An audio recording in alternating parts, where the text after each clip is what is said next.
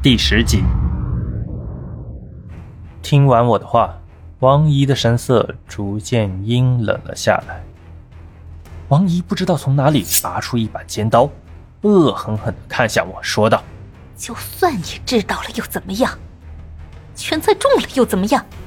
你今天必须死！”张老道见状不禁吓了一跳，连忙说道：“王玲，我收你的钱只是说骗这小子签字啊，可没说帮你杀人啊！”王姨拿刀指向张老道，嘶吼道：“闭嘴！我只要我女儿活。”其他的我都不管，谁敢拦我，我就杀谁。可是你杀了我，你也逃不掉的呀！我看着王姨说道。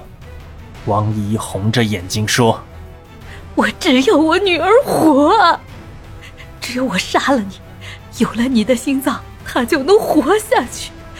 只要能让他活下去，就算让我下十八层地狱，我也认了。”啊，好吧。不过，你难道不想看看我在协议书上面签的是什么吗？说着，我便把手中的协议书丢给了王姨。王姨连忙接过协议书，便查看起上面的签字。只见上面书写着两个大字：“傻逼。”王姨手中的刀一下子掉落在地，抱着手中的协议书，失声痛哭了起来。他费尽心机，到头来却是彻彻底底的变成了一场闹剧，一个笑话。这时，一声声响亮的警笛声传来，张老道吓了一跳，转身想要逃跑。哼，没用的！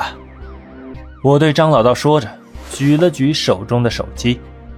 我的手机一直处在通话状态，而通话的对象便是当地的公安局。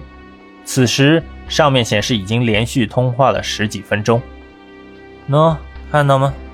我们刚刚的谈话，警方已经全部都听到了。你逃不掉的，乖乖等着被抓吧，不然只会罪加一等。张老道一听，顿时神色黯然，一下子瘫坐在地。警方到达现场，将王姨和张老道都抓了起来，他们两个。分别因为蓄意谋杀和诈骗受到了法院的审判。